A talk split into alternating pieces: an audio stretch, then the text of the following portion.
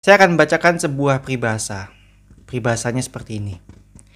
Tidak makan benang. Artinya adalah tidak masuk akal atau tidak benar. Mungkin ada kali ya orang yang setiap harinya itu makan benang, terus ketika melihat ada orang yang tidak makan benang, jadi terlihat tidak masuk akal atau tidak benar di mata dia. Tapi ini tidak dijelaskan secara spesifik ya benang seperti apa yang bisa dimakan. Terus kalau tidak makan benang itu tidak masuk akal atau tidak benar, yang masuk akal atau benar itu seperti apa?